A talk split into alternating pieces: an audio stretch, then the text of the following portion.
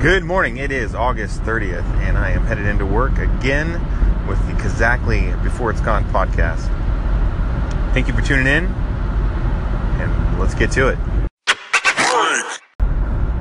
So, yesterday was again another day of focusing on Houston and trying to help get groups, the infrastructure groups down there, and in the right position to help that city out um, again, working for a company like Marriott, um, we are one of the companies that helps uh, house the people that are going down there to help get things going. The insurance companies, the uh, CAT teams, and everyone to go in and help fix the infrastructure. So, kind of the update uh, is the rain had stopped yesterday afternoon. Waters are still rising though. They're letting waters out because the dams have too much pressure.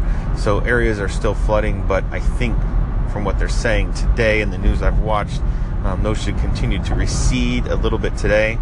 Another thing that came up was a lot of there's a lot of bayous and streams and creeks and things, but a lot of them are full of debris, so they're not even uh, draining like they should or allowing the water to flow to the ocean like it normally does. So again, just uh, they can't seem to catch a break in a lot of cases.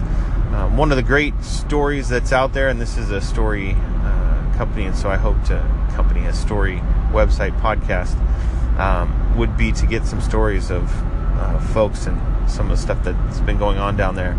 But one of the, the most interesting stories and cool stories, I think, is um, they're called like boatmen, and people from the surrounding areas and any, anywhere that could drive there uh, basically, there's a bunch of people. Uh, I think one other one was called like the Cajun Crew. Um, they are just showing up in droves with boats, flat bottom uh, fishing boats, and making their own personal uh, sacrifice to come down there and go save people. You know, there's uh, millions of people that need help and uh, thousands of people that haven't been helped yet. So they're going kind of like the door to door, but they're going through and they're just trying to help anyone they can. Um, the Coast Guard's down there as well. Um, obviously, the first responders and everything as well. Uh, but it is kind of interesting to see uh, the United States uh, and people pull together in time of need and go down there. Just been some really cool, interesting stories coming out of the area down there where they're able to just come out, help, do what they can. Um, especially since all this uh, moving water is so um, deceivingly uh, dangerous. I mean, it looks it looks safe. It looks like you just walk through, um, but someone said something like two inches of flowing water can actually uh, sweep a car away. So there's just some stuff out there like that that just makes it very unsafe.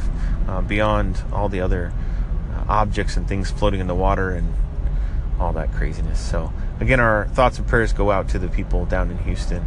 Um, I'll continue today to work with my team to try to get uh, the folks down there and then folks out of there into our hotels up here in Dallas.